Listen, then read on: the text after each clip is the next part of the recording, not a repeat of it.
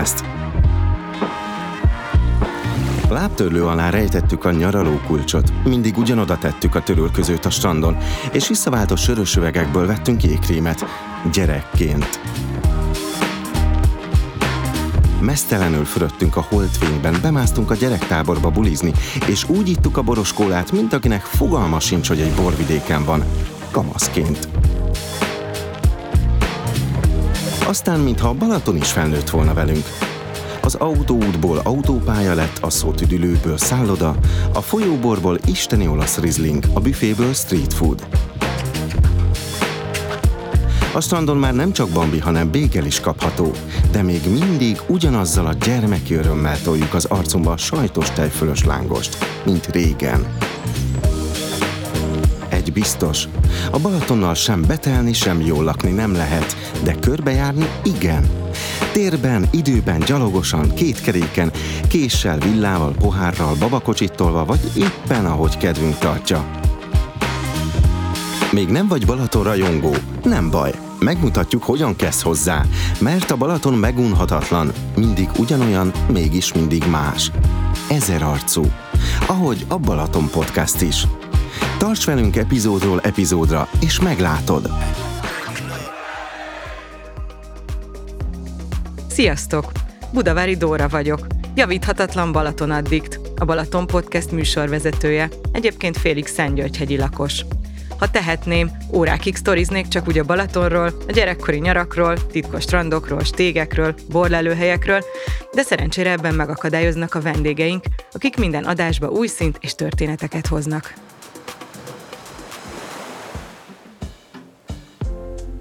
A mai adásban titkos helyekre viszlek el titeket a Balaton körül. Ez a téma már csak azért is közel áll hozzám, mert nekem is van egy titkos helyem, egy pop-up borbolt a szentgyörgyhegyi Kisprésházam konyhájában. Itt csak helyi borok kaphatók, és borbolt a völgyben néven találjátok meg a Facebookon és az Instán, kövessétek, mert idén nyáron is nagyon sok minden történik majd ott. Ez a bolt is akkor van nyitva, ha épp időm, kedvem vagy energiám van rá, és következő vendégeink is szerelemből csinálják a vendéglátóhelyeiket. Közös bennük, hogy ott is élnek, ahol a vendégeket fogadják, és kevesen férnek el náluk, épp ezért is érdemes majd előre bejelentkezni. A műsorban lesz majd zarándokpékség az erdő közepén, lakásétterem kis vendéglő a csibeleveséről elhíresült Dörgicsén, vega bohém nyári kerti étterem, ahol a szakács dé dzsé is egyben, és egy Vegagésa Kapolcsról. Tartsatok velünk! Reiner Viktor és Ferenc Nikolett jelentkezik be most Dörgicséről, a Lelkem kis vendéglőből, ahol már az alapanyagok rotyognak az ebédhez. Sziasztok! Hello, sziasztok, hello! Képzeljétek el, hogy múlt hétvégén is kinyújtottam a borboltomat a Szentgyörgyhegyen, és két társaság is jött hozzám, aki rólatok lelkendezett a Lelkem kis vendéglőről, ahova hónapok óta visszajárnak, és hogy azt mondták, hogy amikor először voltak, rögtön másnapra is foglaltak, ami azért nagyon vicces, mert hogy én ezer éve szeretnék hozzátok eljutni, és hát lelkesen követlek benneteket, amióta megnyitottatok. Remélem majd egyszer eljutok. Totál teltházasok vagytok egész nyárra? Nem, egyébként egész nyáron nem vagyunk teltházasok, az tény is való, hogy előre foglalgatnak emberek, de hát ez az egész koncepció szülte ezt a fajta vendéghozzáállást is, és annak örülünk, hogy ezt így értik az emberek. Ugye ezt mondjuk el a hallgatóknak, hogy ti nem most kezdtétek a lakáséttermezést, és nem is a Lelkemmel, mert hogy a beltér lakásétterem volt ugye az első projekt Budapesten. Tehát itt az volt, hogy hát elindult ez az életpálya, ami a szakácsoknál szokott, elkezdtem dolgozni először Magyarországon, Budapesten, aztán külföldre vetődtem. A lényeg az, hogy egyszer csak hazatértem, és akkor óriási keletje volt ennek a külföldről hazatért kreatív srác, séf, tudod, mindenki ezeket kereste, tehát nagyon jó munkahelyeket csíptem meg, és hát a tervem az gyakorlatilag sikerült is, az, azt szerettem volna, hogy egy nagy konyhát irányítsak, ahol cukrász készíti a tányérdesszerteket, van mögöttem nyolc markos legény, jól képzett szakácsok, tehát ez az út, ez így ment néhány évig itt a visszatérés után Budapesten, aztán próbálkoztam leszakadni így a Balaton északi partjára, így dolgoztam Tihanyban, Balatonfüreden, mint konyhafőnök, részt vettem több étteremben egyszerre, tehát az is egy ilyen rémfárasztó dolog, ez mindig nagyon jó hangzik, különösen ilyen, nem is tudom, szakmai szemszögből, de közben egy ilyen lelketlen dolog az egész, tehát ezeket, ezt, ezt úgy tudsz nagy lóvét keresni ebbe a szakmába is, hogy közben, közben a lényeg vész el. Tehát vagy ez fontos, vagy az. Tehát vállalhatok három éttermet korporát séfként, de ott lesz jó, a konyha alatt vagyok. Ott jöttem rá arra, hogy mennyire jó az, amikor mindenhez odaérek, mindent meg, meg tudok nézni, minden kontroll alatt van, és egy kézben összpontosul. Aztán erre nyitottam egy kis helyet a Királyi Pál utcában, az ötödik kerületben, ami hétfőtől péntekig volt nyitva, az volt a neve, hogy szobakonyha. Bejött egy új dimenzió a képbe, mert gyakorlatilag magam főztem, mosogattam, felszolgáltam. Én beszéltem azokkal az emberekkel, akiknek főztem, aztán iszonyú kreatív volt az egész, tehát ezt nagyon élveztem, az mert hogy nagyon fárasztó volt. Na de ebből a törzsgárdából alakult aztán végül az a vendégkör, akik aztán eltartották a beltért. Mikor szállt be Niki a képbe? Szia, Niki! Én mi úgy ismerkedtünk meg, hogy én jártam a Királyi Pál utcába, aztán összeköltöztünk, és a beltér az már ennek a gyümölcse lett igazából. Hogy a beltér még most is működik, hogyan oszlik meg az időtök, illetve hogy működik egymás mellett most ez a két projekt? Na, az a helyzet, hogy úgy osztott meg az elmúlt két évben, hogy itt a harmadik évben úgy döntöttünk, hogy, hogy csak a dörgicsei dologra koncentrálunk, így akkor ez most válik publikussá, bár egy-két embernek már mondogattuk, hogy ezt nem folytatjuk gyakorlatilag a, a pesti kislakás éttermünket, már csak azért sem, mert az is egy igen sajátos uh, hely volt. Szóval uh, úgy képzeld el, hogy először csak hét jó ember volt, aztán tizennégy, és akkor így tovább. Ringával kimentem a nagy csarnokba, a Fővámtérre, bevásároltam a zöldségesemnél, hogy főztem egy menüt, mm-hmm. egy ilyen tök jó kis kerek dolog volt, végül is az is uh, már a kapacitásai határait feszegette, és már múlt időben is beszélek róla, látod? És gyakorlatilag ezt a filozófiát Nikivel kiegészülve, meg egy-két barátunkkal visszük tovább itt Dörgicsén is. Hogy lett Dörgicse? Ezért nem egy legalapvetőbb választás egy lakásétteremnek. Azért, mert uh, itt az említett szobakonyha, az ugye, ahogy mondtam is, a Királyi Pál utca volt az ötödik kerületben, és itt volt a Pántlika borászatnak, amit Dörgicse egyetlen ilyen nagy borászata volt, vinotékájuk, és akkor csináltunk egy-két borvacsorát, tehát főztem azokhoz a borokhoz, ennek híre ment, vagy híre jött ide Dörgicsére, és a tulajdonosokhoz, akik is üzentek, hogy nagyon szívesen megismernének, és a többi, és a többi, de közben egy eltelt másfél-két év. Azt hiszem, hogy a, hogy a Covid hozta azt a döntést, és akkor hívtam föl a Pántlika Pincészet tulajdonosát, jöttem le, ismerkedtünk meg, és gyakorlatilag, mint alkalmazott, mint konyhafőnök kezdtem el dolgozni a Pántlika Pincészet vendéglátásában. Az érdekesség az egészben, hogy közben laktunk egy házban. Ez egy régi parasztház, gyakorlatilag személyzeti szállásként működött, most itt vagyunk, most ez a Lelkem. Az emberek, akik ide jönnek hozzánk, hogy valamiért így beleszeretnek a helybe, ahogy belépnek a a hangulatába, hogy van egy óriási tér a kertben, mert tényleg nagyon nagy, viszont mégiscsak ez a pár asztal van benne, és van egy ilyen nyugalom. Viktor, említetted, hogy már rotyog a, az előkészítése a mai menünek, úgyhogy engem nagyon érdekel, hogy mi lesz ma a menü, illetve hogy mik a slágerételek, tehát mi az, amit mondjuk nem engednek levenni az étlapról, általában szokott ilyen lenni, nem tudom, hogy nálatok van-e. Nézd, szezonalitás, az mindenképp jellemzi az egészet, hogy környékbeli kertekből, de ezt úgy érsz, hogy tényleg a szomszéd szó szerint. Tehát amiről így álmodoztam Budapesten, hogy milyen jó alapanyagokkal fogok dolgozni, de az sokáig nem volt, de most ez így érik. Tehát ennek függvénye is, de egyébként vannak igen ilyen ikonikus ételek. Kacsából vagyunk például erősek, tehát abból jó minőségűt tudok beszerezni. Tehát van egy kacsacombunk, amit hát gyakorlatilag egy káposztás tésztával adunk, ez a klasszik, tudod, ilyen borsos, cukros, lepirított káposzta összekeverve a, a házi metéltel. Nem, ezt nem így csináljuk, hanem van az egészben egy ilyen olasz fúzió. Tehát egy ilyen friss tésztát készítünk, ami jó, el kell mennem, nem bírom. Aztán cannellónivá változik, tehát így betöltjük ezt a cuccot, és meg is kapja ezt a pici besát, besomát, meg egy kis parmezán sajtot, ez be van sütve, ez a körete. Most mindig van valami zöldségpüré, vagy egy gyümölcs, ami kíséri. Most a cékla körte pürét váltja majd egy ilyen sárga gyümölcs szalsza, ami sárga dinnye és őszi barack. Aztán igazából van olyan, amit nem, igazad van, nem engednek levenni. Legalábbis ezt így érzed, tudod. Mondjuk ez a túrógombi, ami... Tudtam, így, azért kérdeztem az egész, rá. Adtam a ládalovat. De hogy, de hogy ez valahogy az egész Balatonra így jellemző lett, és mindenki próbálja így a sajátjává tenni. Na hát nekünk is van egy ilyen túrógombink. Néha én is eszem, tehát ez tényleg elég jó. lejárt az, az időnk, és ne, neked no, menned helyes. Kell főzni. viszont, viszont szeretnék egy pár hasznos infót Foglalást. Még itt a, itt a... Igen, szeretnék foglalni jövő szombatra, tíz óra húszra, akkor légy szó, és akkor írjatok. Nem, hanem azt szeretném kérdezni, hogy akkor akik hozzátok akarnak menni, mire számíthatnak, hogy vagytok nyitva, hogy lesztek nyitva ezek szerint ősszel télen is, mert gondolom, hogyha maradtok, akkor uh-huh. ez is terve van véve. Hétfőn és csütörtökön zárva tartunk. Az összes többi nap nyitva vagyunk. Még annyi speckó dolog van, hogy vasárnap egy ebédszervizt csinálunk, tehát csak déltől négyig vagyunk nyitva. Ebben az időszakban, tehát ez az augusztus huszadikáig, hat főnél nagyobb társaságot nem is fogadunk. Tehát az az, ami egyszerre ki tud érkezni. Az étel egyszerre tudjuk tálalni, közben a másik két asztal az már a desszertnél tart, a harmadik most ül le.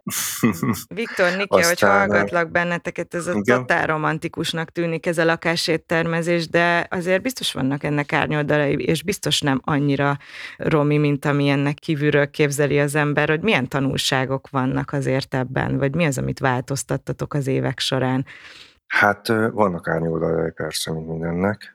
Annyit itt megjegyzek, hogy most majd ebből lépünk így a jövő évtől, tehát a jövő évtől gyakorlatilag elveszítjük ezt a, nem tudom, hivatalosan fogalmazó besorolás, hogy lakásétterem leszünk, mert azért a sejtetett, hogy nem napi tizennégy ember akar ide eljönni.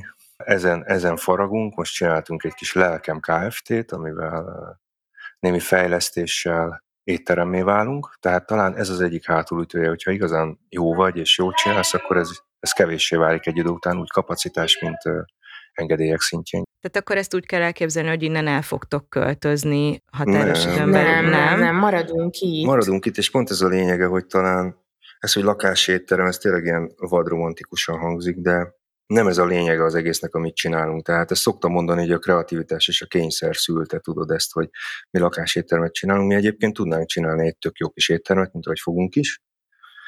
Ezt mindez csak azért, hogy az egész kerekebb legyen a mi oldalunkon is, tehát hogy a sok munka az valahol térüljön is meg, és váljon kvázi üzleti vállalkozásá. Ezért azért mondom, hogy kvázi, mert tényleg nem ez a lényeg, tehát mi még mindig naívan abba hiszünk, meg így valahogy ez az egész minket igazol, hogy de minden jó hely akkor jó, amikor, amikor ott van a tulajdonos. Kérdés, hogy ő milyen ember és milyen célzattal nyitotta a helyét, de ez, itt az alapmotiváció más, tehát ez, ez, ez nem azért nyílt, mert valaki a pénzét akarta elrejteni, vagy éppen megduplázni, vagy triplázni, hanem itt volt egy alapmotiváció, hogy így nyomni kell, csinálni kell, ezt így képzeld el. Köszönjük! A lakásétterem után egy különleges, erdő közepén megbújó pékség és vendégház következik. A Hétkenyér Zarándokpékség és ökoház, ahová valójában csak gyalog, biciklivel vagy lóháton lehet eljutni. De nagyon megéri, mert már útközben is kikapcsolódik az ember. Kazinczi Gyöngyvérrel és Bodor Istivel, a házigazdákkal beszélgetünk. Az erdő közepéről barlang mellől csatlakozik most hozzánk Kazinczi Gyöngyvér és Bodor Isti, akik a Hétkenyér Zarándokpékséget üzemeltetik, és hát úgy hallom, hogy most is vannak nálatok. Hát volt egy bejelentkezett csoportunk, így hétköznapra, de egy kicsit így ö, váratlanul érkeztek, de megoldottuk a helyzetet. Mi a koncepció nálatok? Hogyan zajlik a bejelentkezés? Hogyan lehet hozzátok ellátogatni? Hát általában fix időpontokban vagyunk nyitva, ez a szombat délután, illetve mostanában így nyáron csinálunk vasárnap reggelente egy úgynevezett villásreggelit. Mindig hétről hétre hirdetjük meg ezeket az időpontokat, és ezekre lehet bejelentkezni. A villás reggelire mindenképpen csak azokat tudjuk fogadni, akik foglaltak asztalt. Szombaton egy kicsit lazább, de fennáll a veszély, hogy valaki úgy kirándul három-négy kilométert, hogy aztán nem kap helyet a teraszon, vagy elfogy az étel, mivel nem számítottunk arra, hogy jön, és ezért fontos a bejelentkezés. Mert hogy nem egyszerű hozzátok eljutni. Hát nem, nem olyan nehéz, de mi egy olyan pékség vagyunk, ezért is a nevünk Zarándokpékség, ahová csak gyalog lehet feljönni, illetve biciklivel vagy lóval, mert egy természetvédelmi területnek a kellős közepén vagyunk, erdő szélén, és nem szeretnénk autós forgalmat generálni itt fönt a, a hegyen. És azért megkérjük az ide látogatókat, hogy az autókat tegyék le a hegy lábánál, több helyről is meg lehet minket közelíteni, Vöröstó, Barnag, Bászoly vagy, vagy Pécsej, de mindegyik útvonalban az a közös, hogy a falu szélén le kell tenni az autót, és onnan autómentesen. Ugye egy Barnag és Vászoly közötti rész, ahol ti vagytok, ti ott is éltek, hogyha jól tudom. Igen, igen, igen, itt élünk most már két éve. És hogy jött az ötlet, hogy nyissatok egy ilyen pékséget? Isti a férjem, Ő már Veszprémben, ahol korábban éltünk, ott is sütött kenyereket, erdélyi pityókás házi kenyereket, mert hogy ő Székelyföldön született, és ott tanulta meg asszonyoktól a kenyérsütésnek a fortéjait, és ezt ahová ide kiköltöztünk a hegyre, itt is szerette volna folytatni. Csak aztán itt a pékség egy terasszal is bővült, ahová már az emberek be tudtak úgy térni, hogy leülnek és, és helyben fogyasztanak. Viszont így jött az ötlet, hogy már ne csak a kenyeret osztuk meg az emberekkel, amit készítünk, hanem a többi ételt is, akár a házilakvárokat, a házi szörpöket. Aztán elkezdtünk termelni zöldségeket, zöldségeket dolgozunk föl mindenféle formában, vegyszermentesen, organikusan termelünk.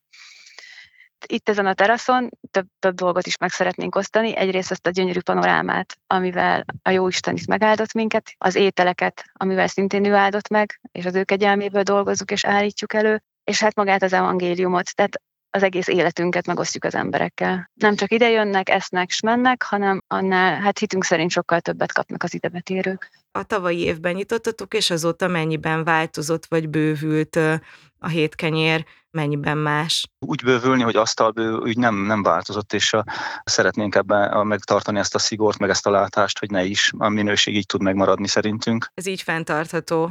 Igen. Igen, igen. Te vagy a kenyérfelelős, illetve péksüteményfelelős. Milyen péksütiket, kenyereket készítesz? Hát igazából csak a kenyér az, ami engem illeti, amit így a Gyöngyvér is említett, hogy erdélyi asszonyoktól tanultam mindet, mindazt, amit tudok, nincs pékiskolám. Ahogy az őseink sütötték a kenyeret, így minden kenyér úgy sül, fa, fatüzelés és kemencébe, liszt, kovász, só, víz és sok krumpli. Ebből lesz egy olyan kenyér, az a levert kérgű kenyér, ami igazándiból a kenyér, és a pite mindenféle szezonális gyümölcsökből készül, azt Gyöngyvér készíti. Milyen pite van most nálatok, barackos? Hát most ugye a baracka, a málna, a szeder, ezeknek van a szezonja, igen. Zarándoklatokhoz van közöttök személyesen? Voltatok ti zarándoklaton? Igen, én megjártam a Caminót hat évvel ezelőtt. És mit, mit adott neked? Mert hogy végül is most uh, ti hívjátok zarándoklatra azokat, akik ellátogatnak hozzátok. Én annak idején azért mentem el a, a Caminóra, hogy a kapcsolatomat Istennel megszilárdítsam, megerősítsem. Mert hogy már úgy mentem ki, hogy ismertem őt, megtértem, és azért imádkoztam, hogy uh, az a mag, ami... amit elvetett belém, vagy elvetettek belém, az, az semmi soha ki ne tépje belőlem, és hogy amíg élek itt a földön, és utána is ezen az úton tudjak maradni. Köszönöm szépen, sok erőt nektek a jövőre nézve is, és sok boldog vendéget és jó kapcsolódásokat kívánok. Köszönjük szépen. Sziasztok. Sziasztok. Mindjárt folytatjuk, érkezik egy igazi vegagésa Kapolcsról, de előtte könyvajánló. Nekem a Balaton a Riviera, a Líra csoport könyvajánlója következik. Rózsa Lucca vagyok, a General Press könyvkiadó munkatársa, és az első könyv, amit szeretnék ajánlani az olvasóknak, az az Utolsó Ruha Párizsból. Ez egy igazi könnyed családregény, tele titkokkal, egy fantasztikus környezetben, mégpedig Párizsban, de még ott sem akárhogy, hanem egyszerre két időségben, az ezerkilencszázötvenes években, illetve napjainkban. Az alaptörténet az az, hogy Lucilt, a mi főhősünket áthívja a nagymamája, és ad neki egy repülőjegyet Párizsba első osztályon, azzal a kéréssel, hogy keressen meg nyolc Dior ruhát.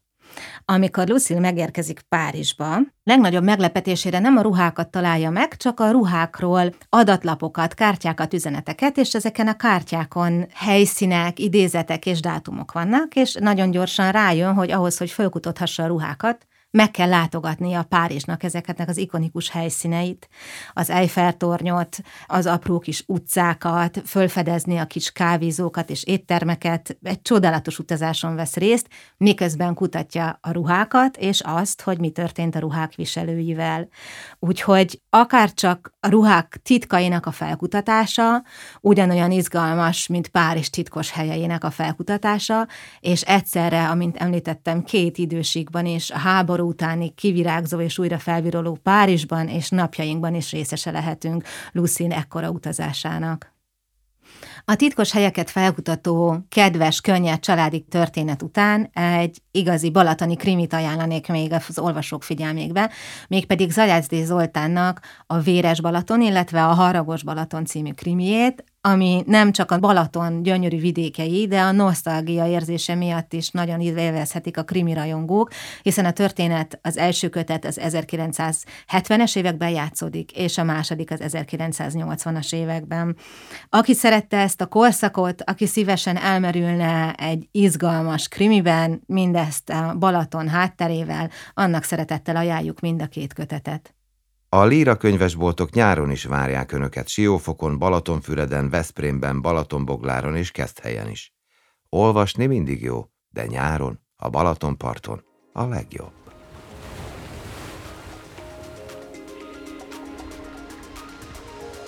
Márvány Gabriella szabad idejében Kapolcson, a saját házának kertjében fogadja a vendégeket, saját készítésű ételekkel és nagy szeretettel.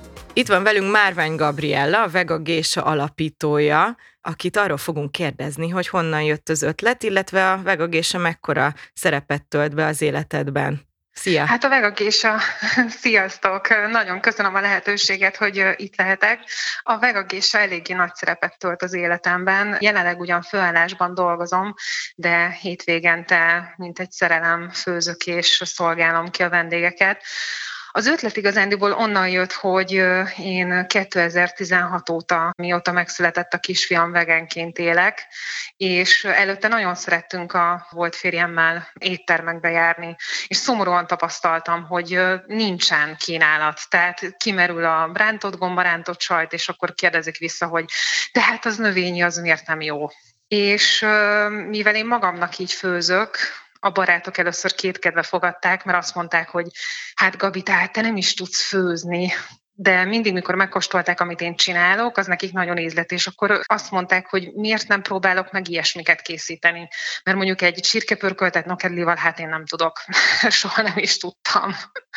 És innét jött ez a, a, a vegán ötlet igazándiból, hogy megpróbáljam kiszolgálni azokat az igényeket, amik nekem is voltak. Mégis Vegagésának hívják, nem Vegángésának, hogyha jól tudom. Igen, azért, mert a gésával próbálom reprezentálni azt, hogy én egy szórakoztató személyiség vagyok, a vegával pedig próbálok arra utalni, hogy növényi. De ezek szerint nem csak vegán, hanem vega ételek is vannak nálad. Igen, igen, igen, igen. Értem. Igen.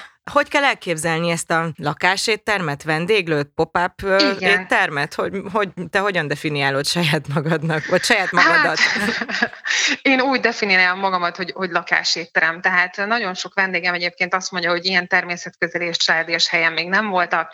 Én tényleg ott szolgálok ki, ott főzök a mi kis otthonunkba, a kisfiam a saját udvarunkba, a saját játékaival fogadja a vendégeket, tehát mi ott nyüzsgünk és élünk, ahol, ahova érkezik a vendég. Vendég. Mi ezt megszoktuk, és mindenkit szeretettel látunk az otthonunkba, tehát nincs olyan pont, amit titkolnánk, amit rejtegetnénk. Mi ugyanúgy nyitjuk ki a szekrényt mindenki előtt, mint saját magunk előtt. Tehát aki hozzánk érkezik, az tényleg otthonra érkezik. Hova érkezünk nálatok, hova fogunk leülni, a nappaliba, a konyhába vagy a kertbe? A kertbe, a kertbe invitálok mindenkit, de előfordult már, hogy volt olyan megkeresés, olyan személyes megkeresés, ahol a nappaliba invitáltam a, a vendégeket, és akkor ott uh, foglaltak helyet. De preferálom a kertet, mert ugye a kert az jó nagy, és ott vannak a padok és a kerti kiülők.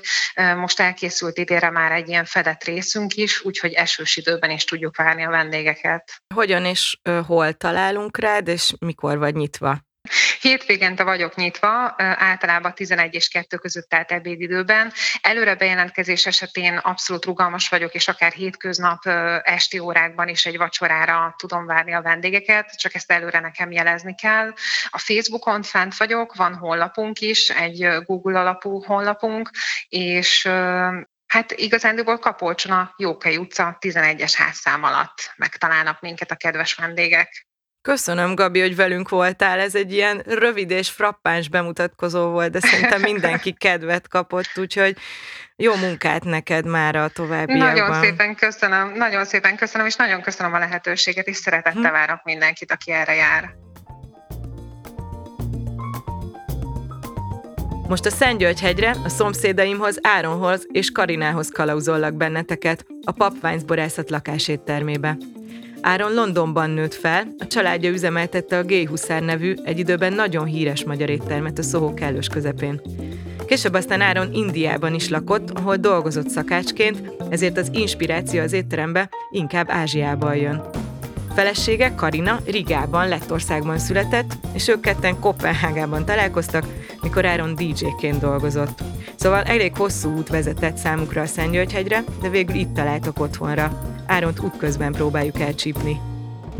Itt van velünk Molnár Áron, de mi csak Papa Áronnak hívjuk, majdnem a szomszédom a Szentgyörgyhegyen, és Áron és felesége Karina nyáron, tehát ilyen tájban egy lakáséttermet, egy vega lakáséttermet üzemeltetnek. Szia Áron! Szia, szia! A hallgatóknak mondom, hogy Áronnak azért van akcentusa, bár szuperül tud magyarul, mert ő Londonban nőtt fel, és neked, neked a családodnak volt a Sohóban egy, ez a Gay Hussar nevezetű, egyébként magyar fogásokkal dolgozó éttermetek, ami baromi híres volt. Van olyan ja. étel, ami, ami onnan ihletett meg? Tehát mondjuk ilyen magyar befolyással készítesz bármilyen fogást? Hát, nincs. Inkább az indiai-ázsiai vonal dominál. Hát, indiai-ázsiai, grúz, kicsit más minden, más mind a többi. És ezek mellé pedig ihatjuk a saját boraitokat. Emlékszel-e, hogy mikor jött az első ötlet, hogy megnyissátok a saját kertetekben ezt a lakáséttermet? Hú, ez ilyen hat-hét év ezelőtt kb. Készítettük a bort, ez nagyon sok bort volt, és el akartunk adni. És csak gondoltunk, hogy, hogy főzünk, mert szeretnék főzni, hogy a főzés, meg a bort együtt. Emlékszel az első napra, amikor megnyitottatok, hogy hogy kezdtek el jönni az emberek? Emlékszem. Jött, szerintem nyolcvankilenc ember jött. De meghirdettétek? Igen, Facebookon, csak Facebook. Not stress volt. De ezután annyira beindult, hogyha jól tudom, akkor most már előre kell foglalni nálatok, mert sokszor van telt ház. Igen, most kb. egy hét, kettő előre kell. Hála Isten. Áron, te dé jé voltál sokáig, aztán utána ugye igen. Indiában tanultál főzni, jó pár évig kint voltál, végül is ez inspirálja azokat a fogásokat, amiket készítesz. Mik a legnépszerűbb fogások nálatok, mik azok, amik mindig vannak, és amiket a, a legtöbben esznek? Hú, most mondjuk egy jamaikai jerk jackfruit. Ez, no, mi, ez micsoda ez a jackfruit, mert talán sokan nem ismerik. A jackfruit, indiai zöldség, egy nagy zöld, de fruit neve, gyümölcs, de nem, az nem fruit, hanem zöldség. Hasonló articsóka. Tulajdonképpen ez olyan, mint hogyha egy ilyen pult porkot enne az ember, egy vegán pult porkot, mert hogy az Áron úgy ízesíti, meg olyan a textúrája, és a végén, mint a húsnak, és akkor ez kerül rá egy nánkenyérre. És igen, ez a vége. Igen, hasonló a pókpók, igen. Még egy mondatot mesélsz, hogy milyen boraitok vannak? Natóból készítünk, vulkanikus bor Szentgyörgyhegyről, haslevelő, alaszrészlény, szőkebarát, kéknyelő, vörösborok is van, kínonoát, a, a natóból irányba vagyunk. És azért nagy örömünkre a dé jé-zést sem hagytad abban. Most volt is egy... buli nemrég az egyik hétvégén, illetve a Very Sundays nevű eseményeken vasárnaponként szoktál dé jé-zni. Lesz még ilyen a nyáron? Persze lesz. Lesz még kettő. Jó, akkor a hallgatóknak minimum, üzenjük, minimum hogy figyeljék kettő. A Papvány szoldalát, és jöjjenek. Ja, ja. Hamarosan jönnek. Köszönjük Áron, hogy velünk voltál. Én köszönöm. Ma titkos helyeken jártunk a Balaton körül, de most szólok, van még a tarsolyomban ilyesmi téma. Imádom egyébként ezeket a helyeket, mert a borboltomban is saját bőrömön tapasztalom, mennyire jó ilyen kis léptékben kapcsolódni, és milyen jó emberekkel lehet ilyenkor találkozni, mind vendégekkel, mind vendéglátókkal. Várlak benneteket szeretettel a pop-up borboltomban is, ahol egyébként mindenki úgy kezdi, de nehéz volt ide találni. De én azt mondom, ahova nehéz eltalálni, ott érhetnek bennünket a legnagyobb élmények. Tartsatok velünk legközelebb is! Lángos, szabad strand, csúszda, nyaralás, telelés, siófok, kálimedence, badacsony, tihany, bor vagy éppen fröccs, naplementébe tartott flat white, kilátó, bicikli, selfie, vitorlás, gyerektábor, családi nyaralás, kanaszta, römi, szerelem. A Balaton mindenkinek más jelent, mégis összegyűlik annyi jelentés, ami a szívünkben egy kék, Balaton alakú helyet foglal el. A megfoghatatlan szabadság, gyermeki öröm, amolyan bármikor felfújható instant mosoly, vízre rakható matracpálmafa. A Balaton Podcast epizódjait és az epizódokhoz kapcsolódó infókat keressétek a Google Podcast, a Spotify és az Apple Podcast listáin. Kövessetek minket a Facebookon és az Instán is, és tartsatok velünk legközelebb is. Sziasztok! A Balaton Podcastet hallottátok.